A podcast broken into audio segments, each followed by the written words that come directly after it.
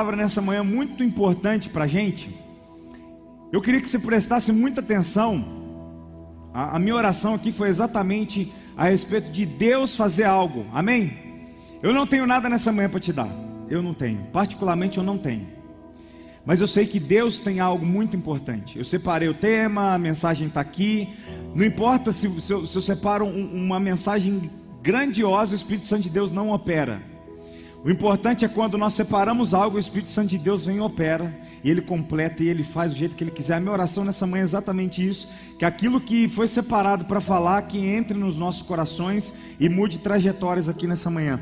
Eu queria que você ficasse muito, muito focado e focada nos pontos que a gente vai conversar aqui nessa manhã, que são importantíssimos para a gente ter uma caminhada com Deus e uma caminhada nessa vida diferente.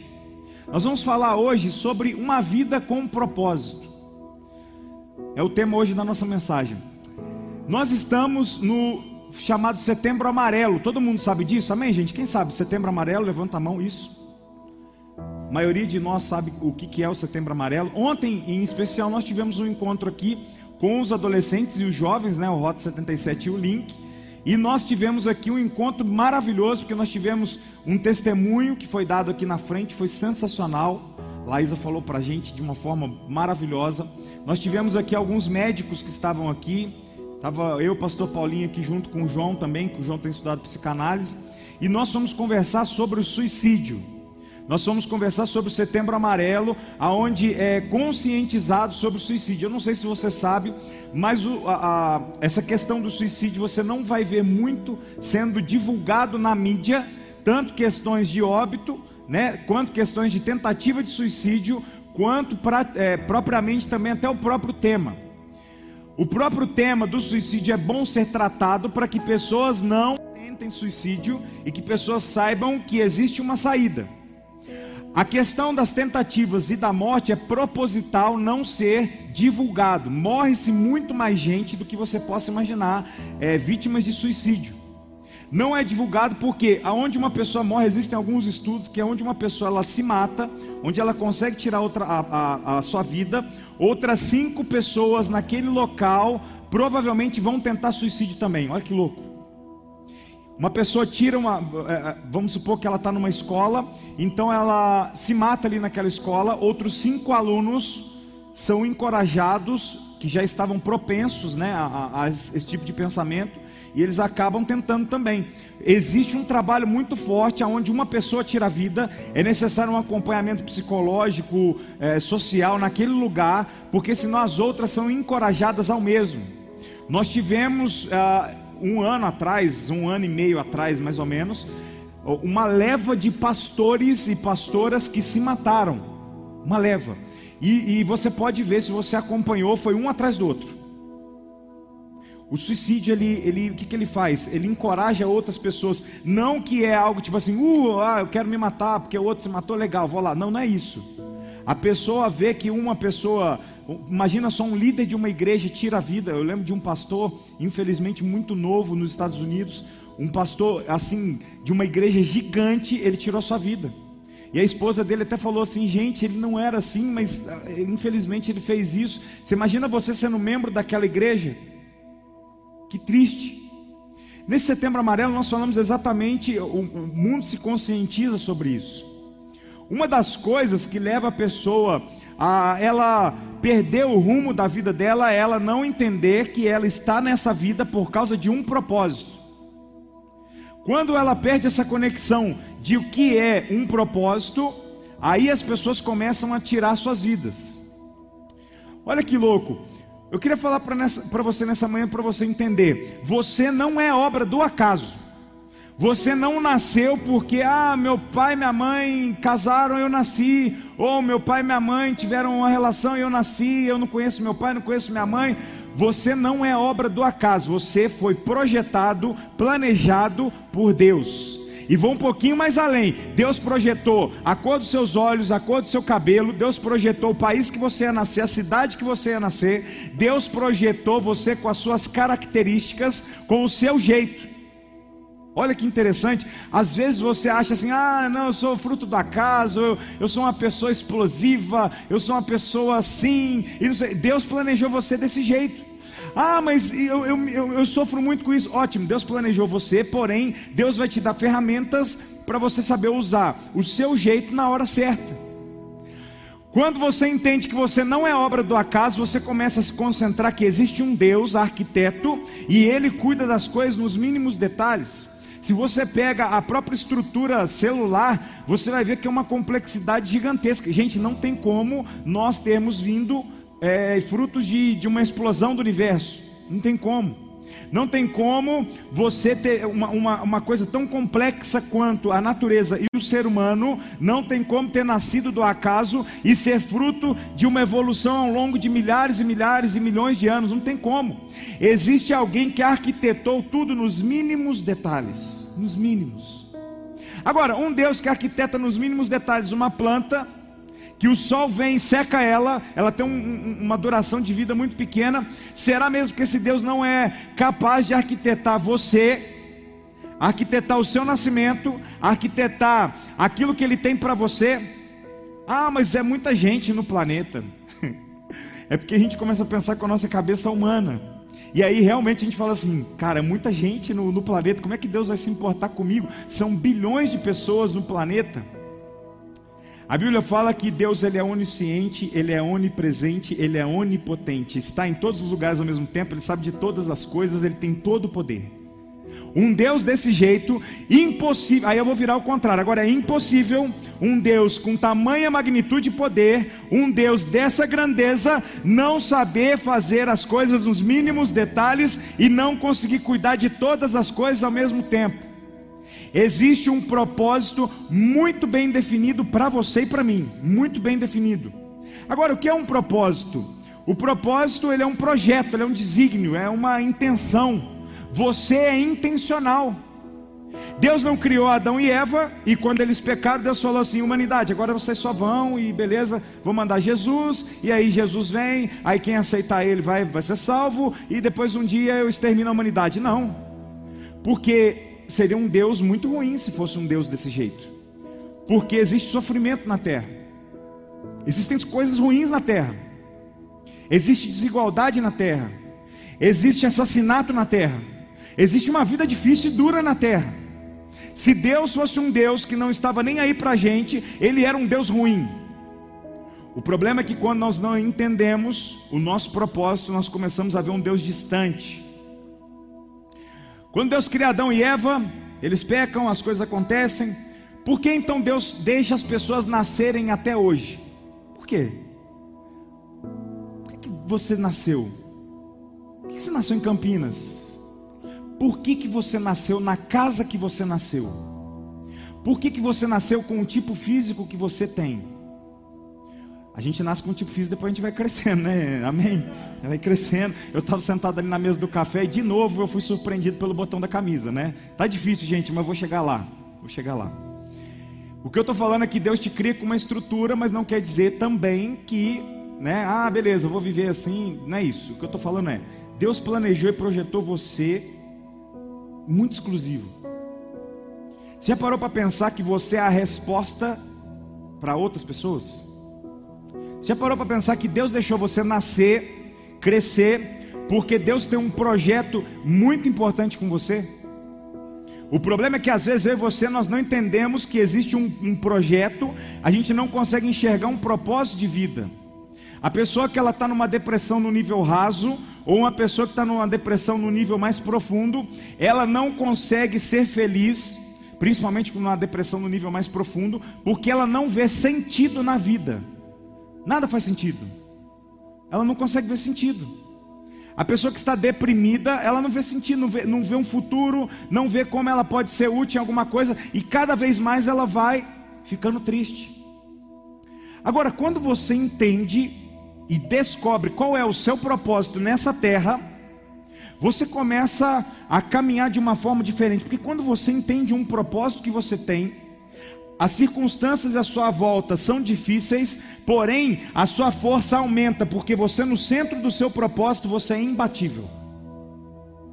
Ah, Gideon, você está falando aí então que Deus tem um propósito para mim, e quando eu ligo Deus a propósito, então quer dizer que é ou é pregar a palavra, ou é cantar na igreja, ou é passar um pano na igreja, é isso que é o propósito de Deus para mim, né? Então, Pera aí, calma aí, vamos raciocinar aqui.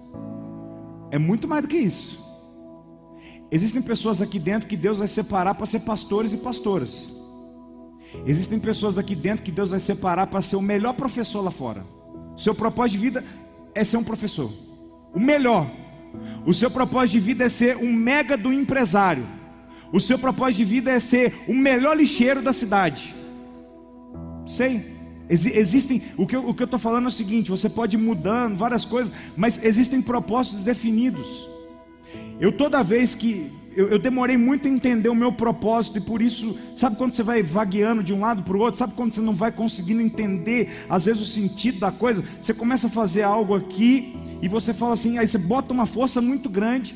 Quer ver um negócio na minha vida pessoal? Eu sempre botei uma força grande em umas coisas e nunca consegui andar. E na minha vida ministerial eu nunca botava força forte e as coisas andavam. Eu via Deus fazendo, crescendo as coisas, eu falava assim, cara, o que está acontecendo? E eu forçando aqui em algumas situações, até o ponto que você entende qual é o seu propósito, as outras coisas vão acontecer. Buscar primeiro o reino de Deus e a sua justiça, e as demais coisas serão acrescentadas. Quando eu estou exatamente aonde eu fui preparado para ser, porque quando a gente fala sobre propósito, quer dizer que existe um planejamento. Quando eu estou no centro do planejamento de Deus sobre a minha vida, você é imbatível, você caminha com as coisas fluem com facilidade, com naturalidade.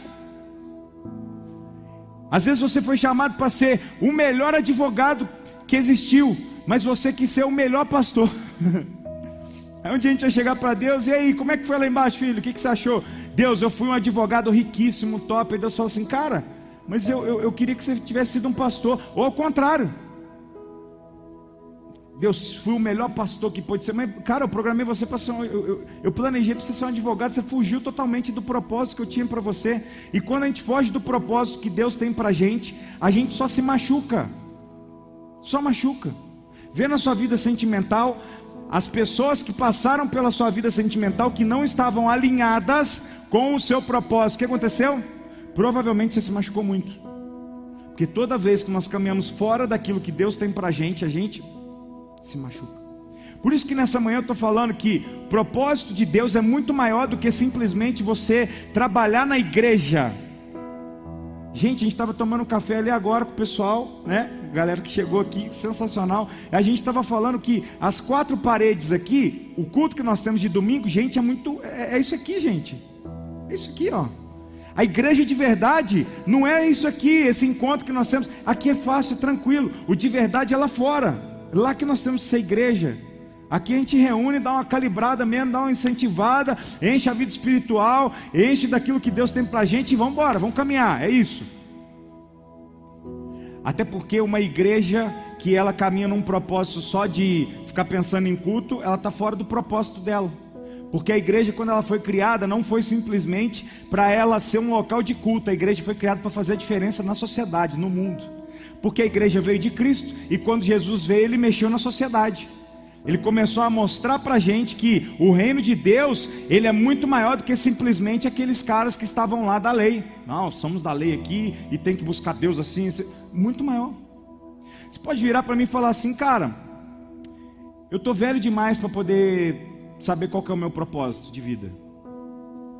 Tem um cara, vocês me ajudem se eu errar do. Ele foi um, o fundador do KFC, é isso, gente? Do, do, dos franguinhos lá.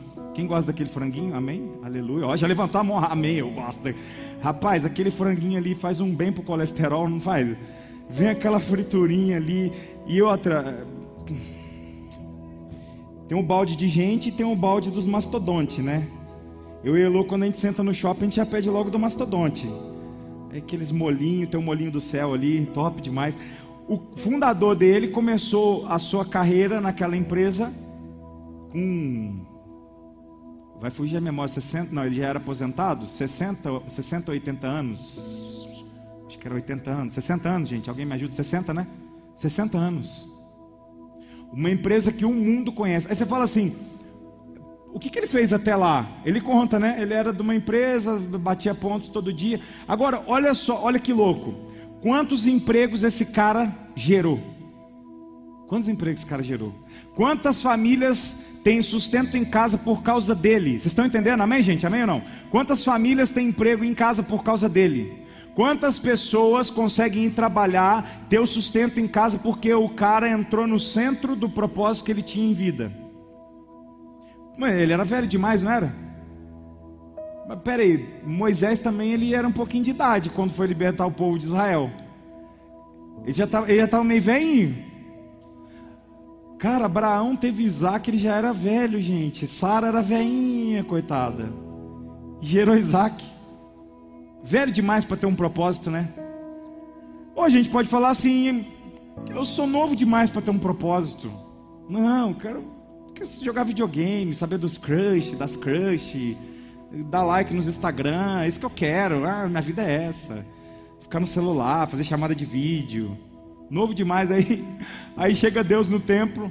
Samuel. Que isso? Estou ouvindo vozes aqui já. Samuel, Eli, o que está acontecendo? Você está me chamando aqui? O que, que foi? Samuel, aí ele falou: opa, espera aí, isso aí não é Anabelle, não, é Deus falando. Na hora que falar, você fala assim: fala que teu servo ouve.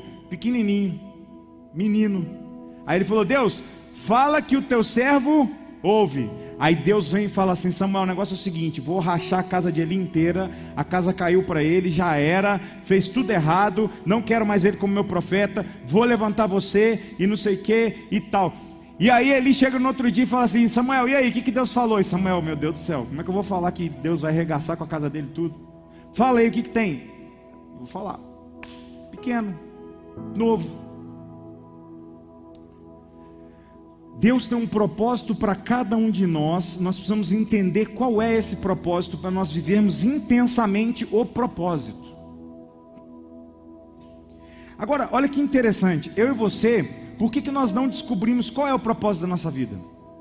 Porque muitas vezes nós estamos recorrendo a Deus para conseguir algo que, que nós achamos que são dos nossos propósitos, tipo assim, Deus me dá muito dinheiro porque eu quero nunca mais passar apertado. Gente, é maravilhoso, você tem que ter dinheiro, amém, tá tudo certo, fica tranquilo, não sou contra isso, pelo contrário, que você tenha uma vida abundante, feliz, amém.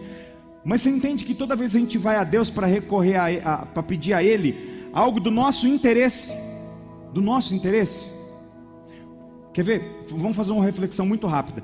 Quantas vezes você dobrou o seu joelho, ou sei lá, você sentou, você estava no carro, ou estava tomando banho, não sei, gente, eu faço oração em tudo que é lugar.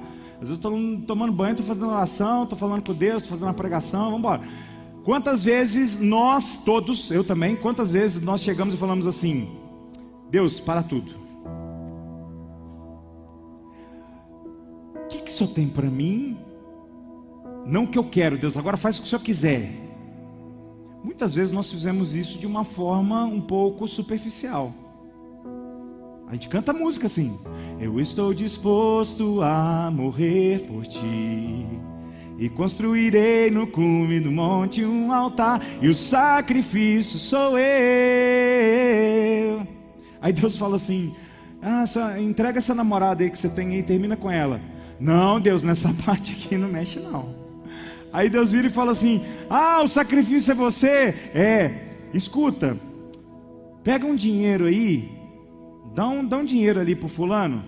Não, Deus, está nas minhas aplicações, não posso mexer.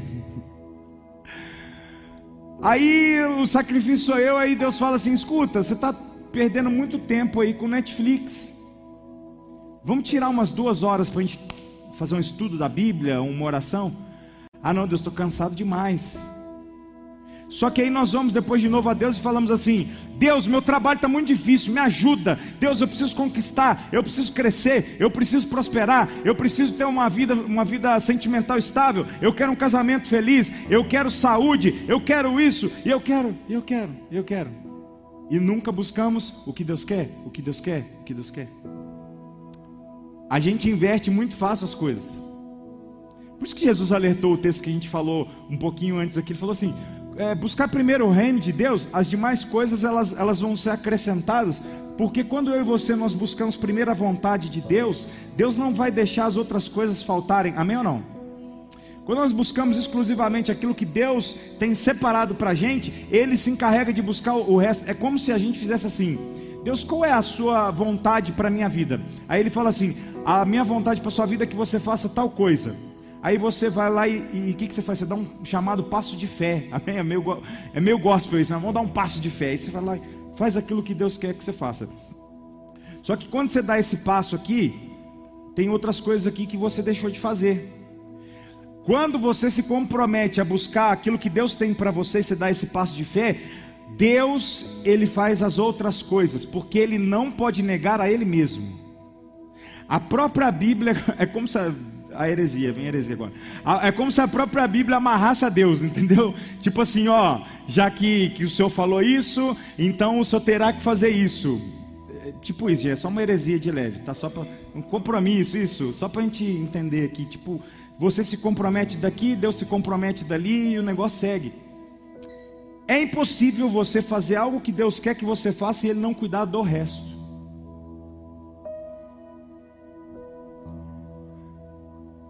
Um dia a gente sentiu Deus movimentar a gente, né? Sentiu Deus movimentar a gente. Eu gosto muito de, de falar sobre essa parte de Deus, tá? Só que tinha um problema. O movimento que a gente tinha que fazer para aquilo que Deus movimentou a gente custava algo. Preço alto. O pastor Paulinho tinha o emprego dele, eu o meu, e o passo que a gente dava mexia com o sustento da nossa casa. Só que quando você está dentro do seu propósito, quando você está dentro do seu chamado, quando você está em cima daquilo que Deus quer, quando você está dentro daquilo que exatamente o que Deus planejou, cara, dá uma força que parece que entra o ministério do Hulk em você. Vamos lá, vamos fazer. E quando você dá um passo, Deus se compromete, né? Tirei minha de lado. Deus se compromete com outra parte. Nós demos um passo, e eu falo para você o seguinte: a nossa preocupação financeira, que era, era, era o caso do sustento, Deus cuidou tão bem que eu estou muito melhor financeiramente hoje do que o que eu estava antes. Nunca faltou nada na nossa casa, não é isso? Nunca faltou. Eu lembro que a gente conversava várias vezes, a gente no supermercado às vezes. É... Louco, hein? Eu não choro, eu odeio chorar. E eu lembro de algumas vezes que a gente conversando, eu, eu lembro que eu estava com ela no supermercado e o Paulinho fez isso também, e tipo assim, e aí, como é que tá aí, cara? O que, que você está precisando? Está precisando de alguma coisa em casa? Aí ele, não, velho, tá tudo tranquilo. E ele falava para mim, mano, e aí, o que, que você está precisando? Tá tudo tranquilo. Mas não era mentira, estava mesmo, sabe? Porque quando você se compromete a dar um passo com Deus, Deus tem um compromisso tão forte, porque assim, você vai exatamente para aquilo que você foi criado para ser. A gente só se machuca quando a gente muitas vezes não acredita naquilo que Deus tem para gente. É difícil, no começo é difícil você dar um passo rumo ao seu propósito, mas eu te garanto que quando você der esse passo, você nunca mais vai querer dar outro para trás. Hoje a gente estava na salinha ali conversando, e o pessoal contando a história deles, da igreja que, que eles estavam e tal, o tempo que, que de busca, de conhecer o Senhor Jesus e não sei o quê. Eu fiquei lembrando da, da, da, das pessoas que têm chegado aqui na igreja. Poxa, minha própria família, minha tia está aqui na igreja, cara. Minha tia está aqui, o, a tia Eliane, o Guzminho está aqui na igreja. Pô, quantos anos nós oramos para acontecer isso? As pessoas, vocês que têm chegado, eu, eu garanto para você que hora nenhuma a gente para e pensa assim, nossa, vamos dar mais um outro passo para trás, porque esse passo. Pelo contrário, a gente fica assim, cara, por que a gente não fez isso antes? Claro, Deus tem um, um tempo para tudo, mas o que eu estou querendo dizer para você é que assim, quando a gente se desprende da, dos nossos medos e caminha em direção àquilo que Deus tem para a gente, é impossível a gente não ser feliz. Você pode falar para mim, Gideon, eu estou velho demais, estou novo demais, estou perdido demais, estou carente demais. Beleza, tem um monte de coisa demais aí que pode estar tá tendo. Mas quando você vai na direção daquilo que Deus tem para você, é impossível você não ser feliz. E eu não estou aqui pregando nessa manhã um evangelho da felicidade. Não, vamos lá, porque você vem para Jesus, você vai ser feliz. Cara, você vai sofrer também, mas todo mundo sofre. Todo mundo sofre normal. Acontece, vai vir coisas ruins na nossa vida, gente. O importante é do lado de quem que nós vamos estar na hora que as coisas ruins chegar. E outra, se você estiver dentro do seu chamado, as coisas ruins vão ficar boas. Acredite. José estava dentro do chamado dele, e uma vez, quando os irmãos dele chegaram para ele falaram assim: José, perdão por tudo, ele falou: Ops, fica tranquilo. O mal que vocês fizeram para mim, Deus tornou em bem. Você acha que José ficou lembrando da cadeia que ele passou, do, quando os irmãos jogaram ele na cova? Ou José agora lembra só o seguinte: cara, Deus me colocou como o cara do Egito aqui agora, eu tenho uma responsabilidade muito grande, cara, que sensacional, dentro do propósito dele. Qual é o seu propósito?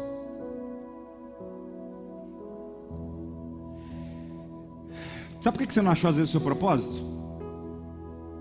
Porque infelizmente a gente busca do jeito errado qual é o nosso propósito. Muitas vezes nós buscamos as respostas dentro da gente só. É muito importante você fazer uma reflexão, tá? Eu costumo brincar lá, lá com o Elo que direto eu tenho uma reunião comigo mesmo. Eu sou meio doido. Compramos lá o quadrinho que eu já falei, eu cato a caneta e começo lá. Aí eu, eu, eu, eu, me, eu discuto comigo mesmo na meio da minha reunião comigo, entendeu? É, aqui você não fez, hein? Ó, vamos lá. A Elô faz as reuniões dela com a cabeça dela e dá ruim, irmão. Porque eu chego em casa, ela já está assim.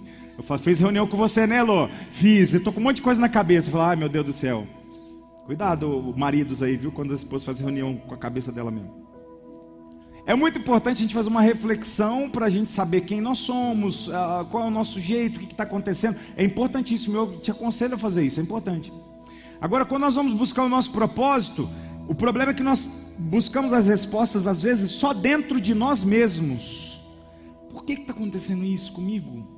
Por que não consigo? Eu estou vivendo, eu estou triste, eu estou angustiado, eu estou amargurado, eu estou isso.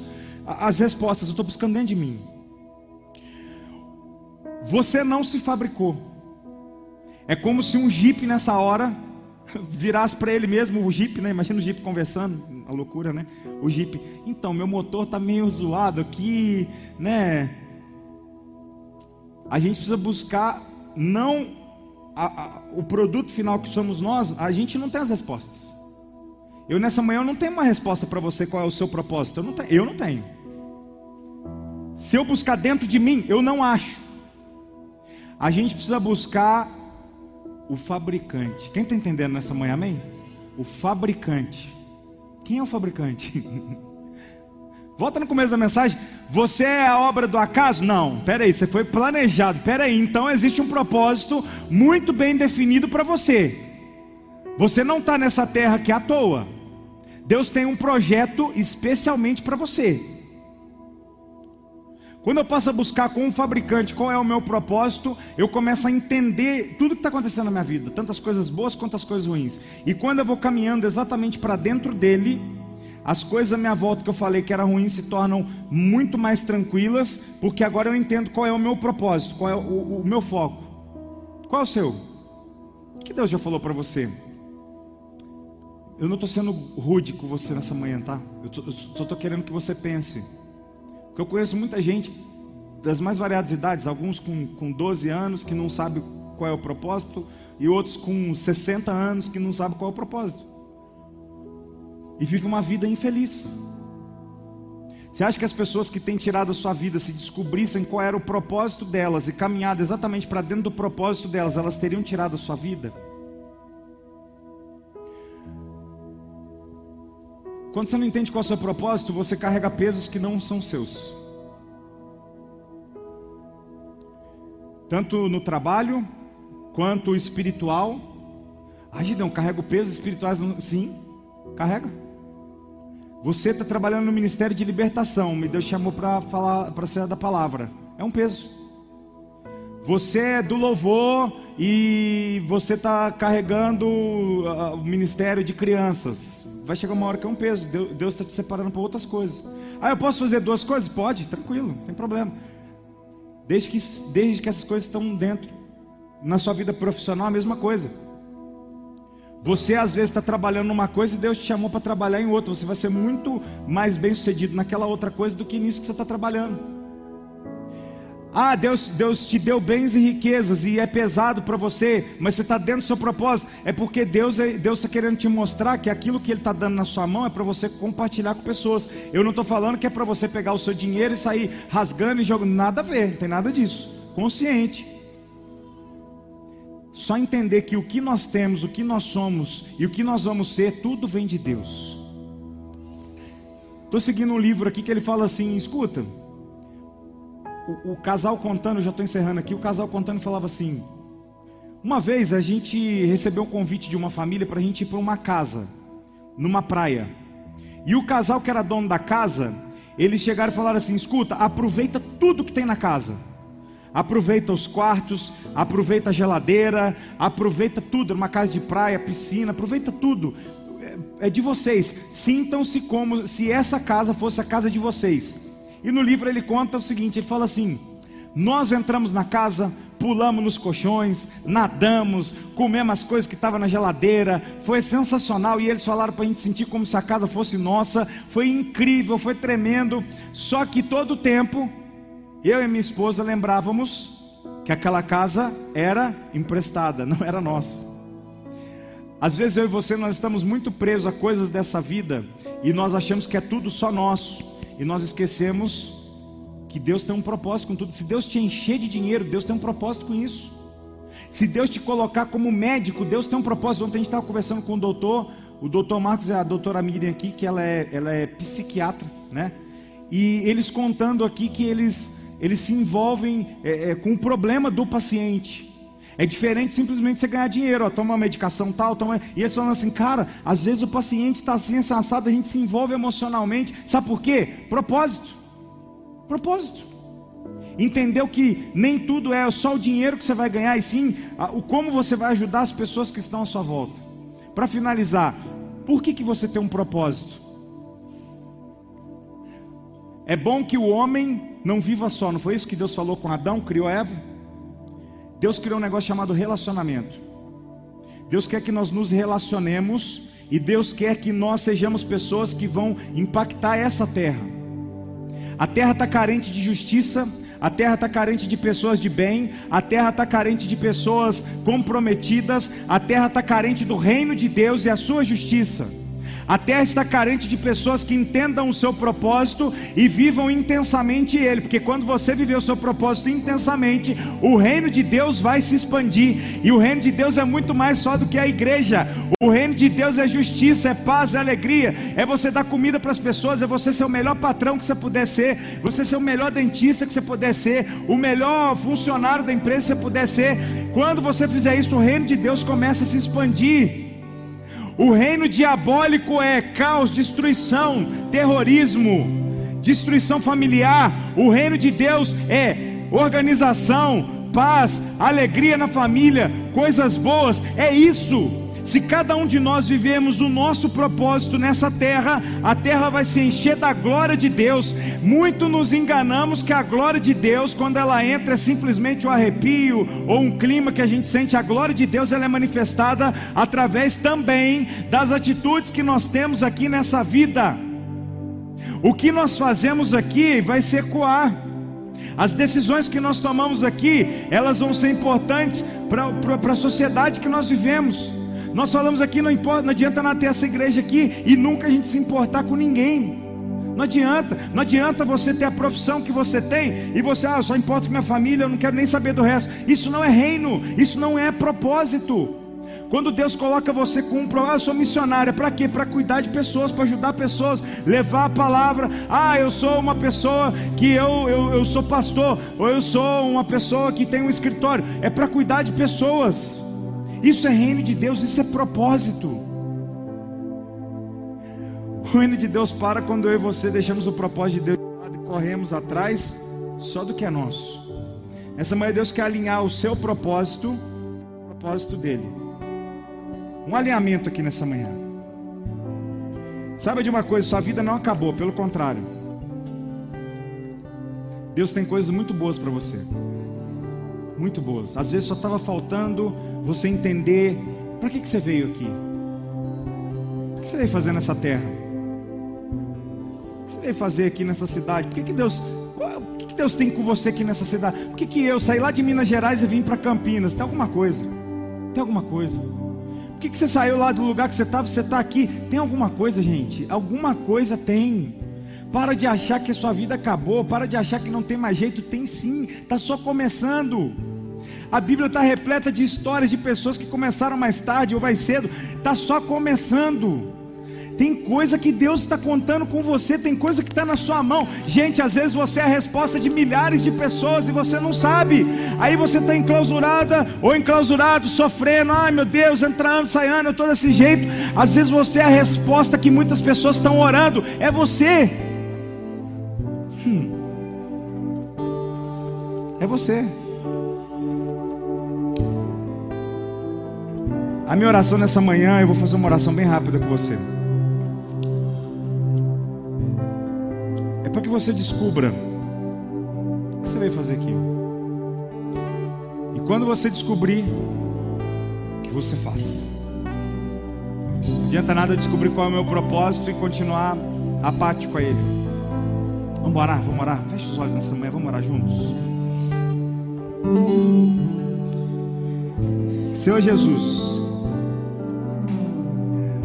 nós sabemos que há um tempo para todas as coisas, e existe um propósito para cada um de nós. Jesus, o Senhor tem propósitos diferentes aqui nessa manhã, mas o importante é que o Senhor tem propósito, o Senhor tem planos sobre as nossas vidas, planos bons, planos que não vão nos frustrar, não vão nos machucar, pelo contrário vamos nos levar exatamente aonde o Senhor quer. E o lugar que o Senhor quer para cada um de nós é um lugar bom, porque o Senhor é Pai, e o Pai quer o melhor para o seu filho. Ah, Jesus, às vezes nós estamos fazendo orações para o Senhor, somente pensando naquilo que é do nosso interesse, do nosso agrado. E nessa manhã nós entendemos que há algo muito maior do que o nosso pensamento, o nosso projeto. É importante nós termos projetos, sim, mas muito mais importante é ter os teus projetos, que é o que nós queremos viver. Nos ajude a encontrar o propósito para essa vida. O que nós viemos fazer aqui? Qual é o propósito que o Senhor tem para a gente? Qual é o plano que o Senhor tem para a gente? Nos ajuda, Jesus. Nós queremos caminhar rumo a Ele. É a oração que nós fazemos a Ti. Em o nome santo e bendito do Senhor Jesus. Amém. Graças eu te dou,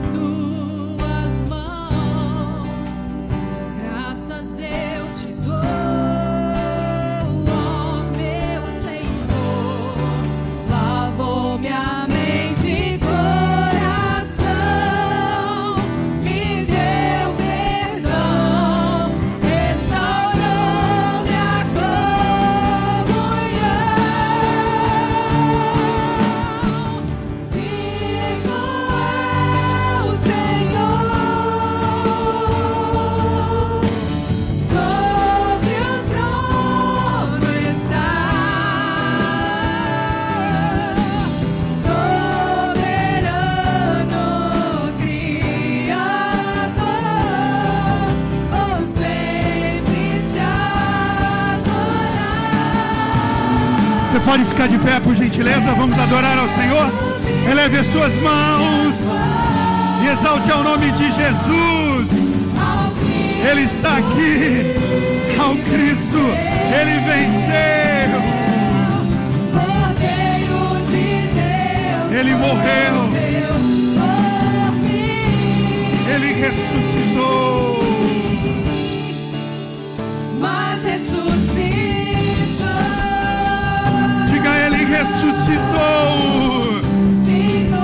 Ele é digno. Nós te adoramos. Nós te adoramos, Senhor.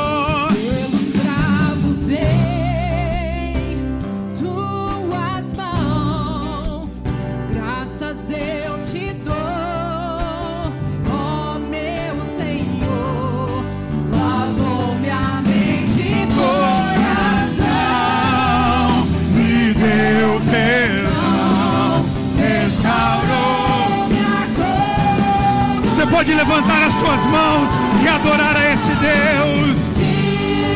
É o Senhor.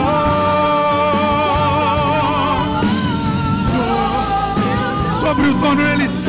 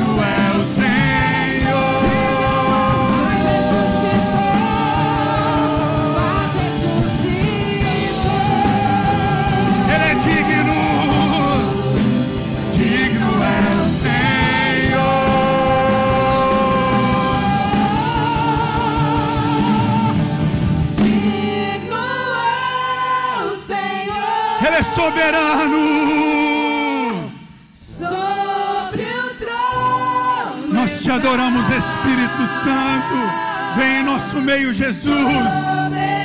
Nós rendemos graças ao teu nome. Seja bem-vindo em nosso meio, Espírito Santo. Ei, Rabassuriada, Elevo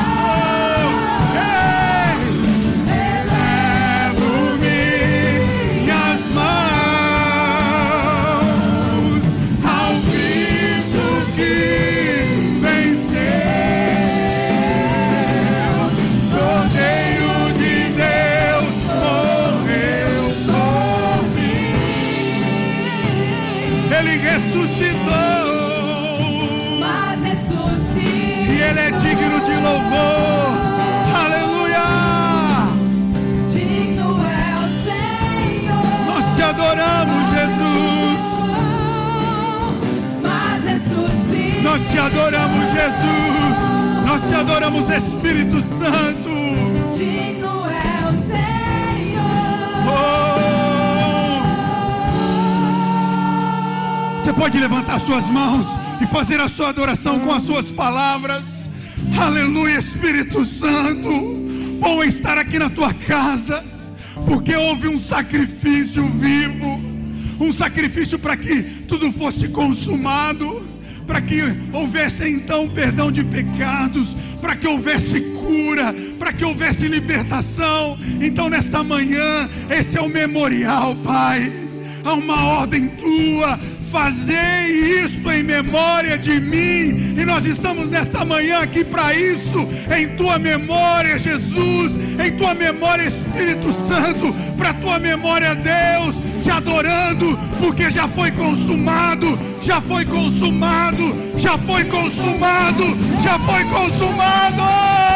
Espírito Santo, te damos graças.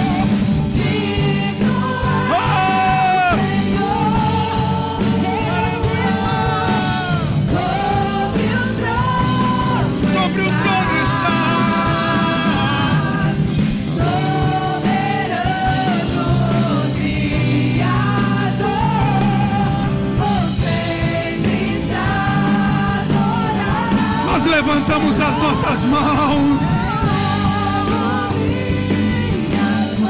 ao Cristo.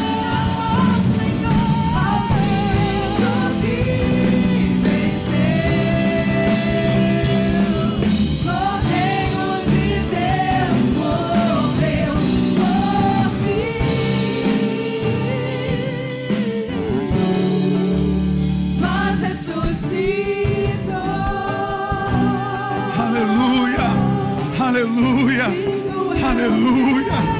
Tu és digno, Senhor. Aleluia. Nós te adoramos, nós te adoramos, Espírito Santo. te adoramos. Aleluia. Você pode dar um aplauso bem forte ao Senhor Jesus. Diga glória a Deus. Aleluia. Ele ressuscitou. Ele ressuscitou. Antes de cearmos, eu quero ler 1 Coríntios com você, é um resumo do capítulo 11. Você não precisa abrir sua Bíblia aí comigo. Mas no capítulo 11, no verso 23, ele diz assim: O Senhor Jesus, na noite em que foi tomado, na noite aonde ele foi entregue por mim por você, ele toma o pão e, tendo dado graça, ele parte esse pão e ele diz: Este pão é o corpo, é o meu corpo, que é dado por vocês. Fazei isto em memória de mim. Por semelhança de modo, depois de haver ceado, ele tomou também o cálice. Ele disse: Este cálice é a nova aliança do meu sangue.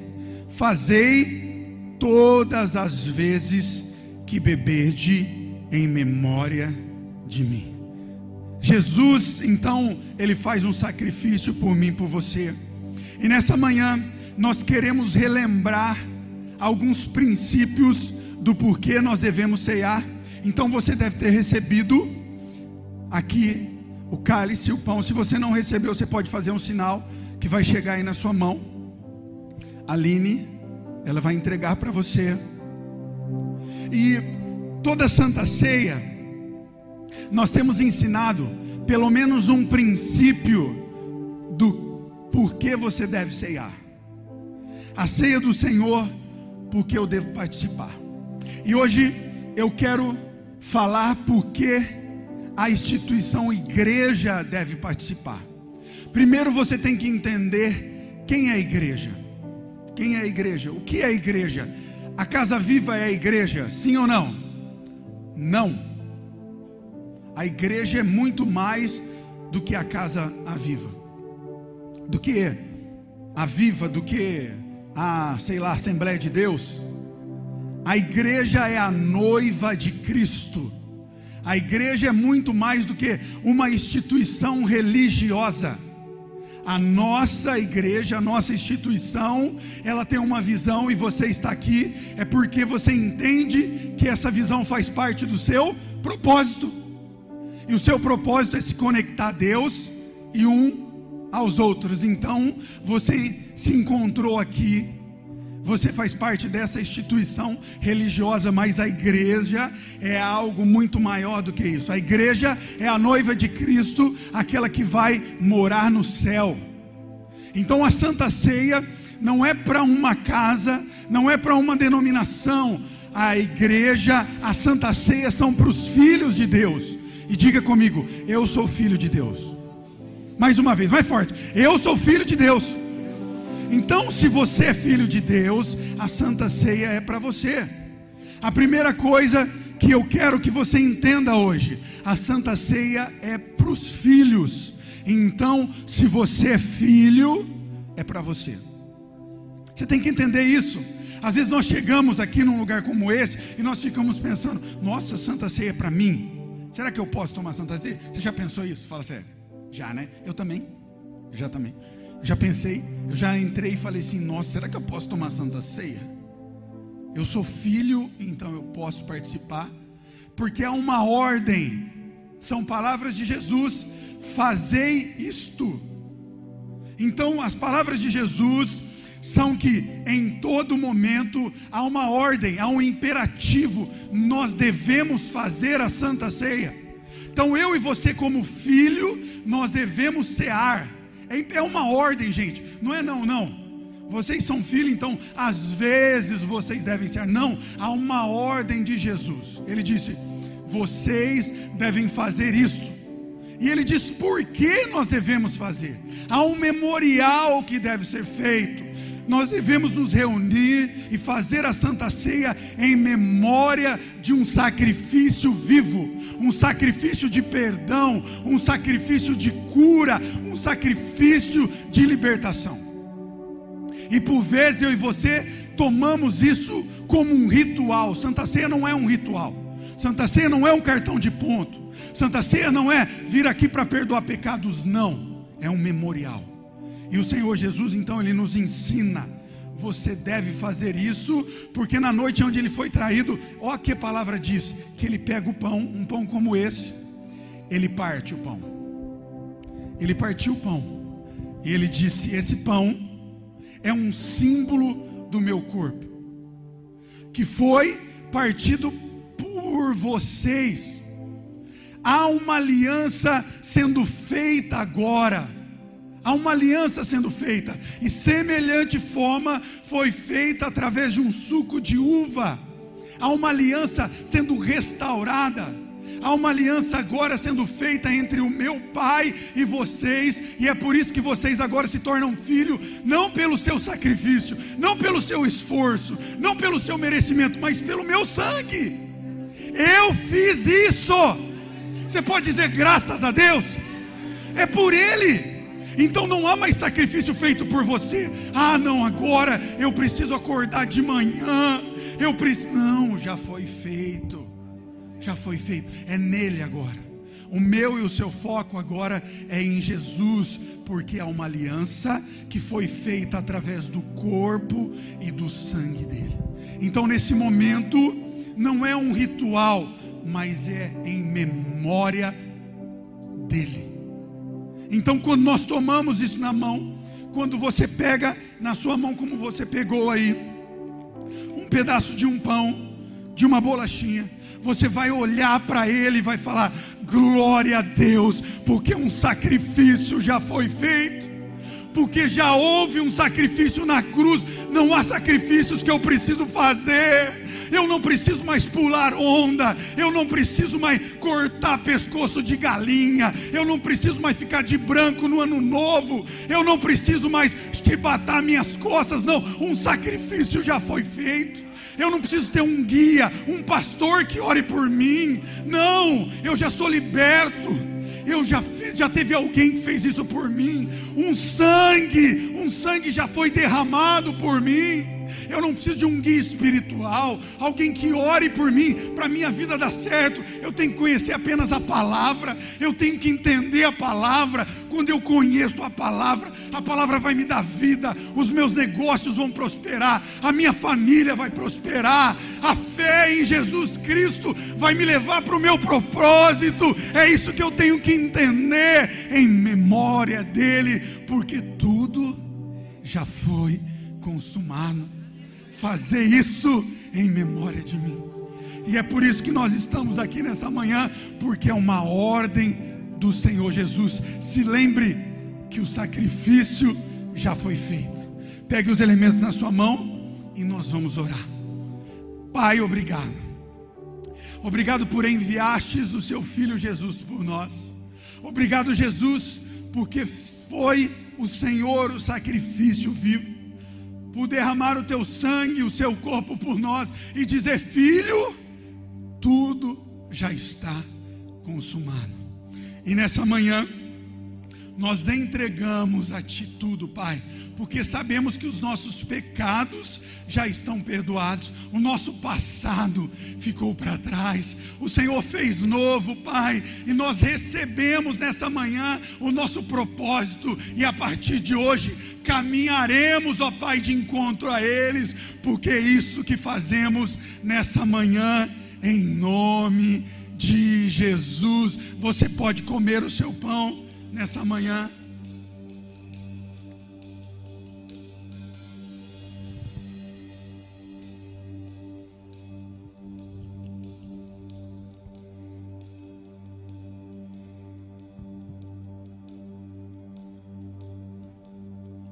Após comer o pão, ele diz semelhantemente: esse cálice, esse cálice é a nova aliança do meu sangue que foi derramado por vós.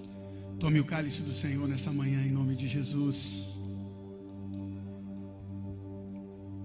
Amém. Você pode levantar as suas mãos, dizer glória a Deus, dizer obrigado, Jesus, dizer obrigado, Jesus. Nós te agradecemos, Espírito Santo.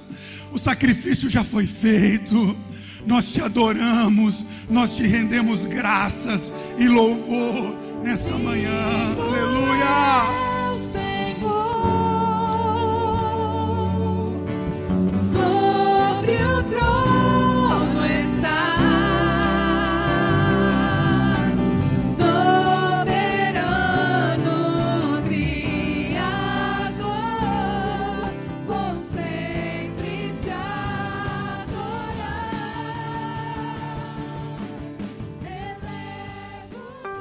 conteúdo desse podcast foi retirado das lives do canal Casa Aviva Online. Inscreva-se no YouTube.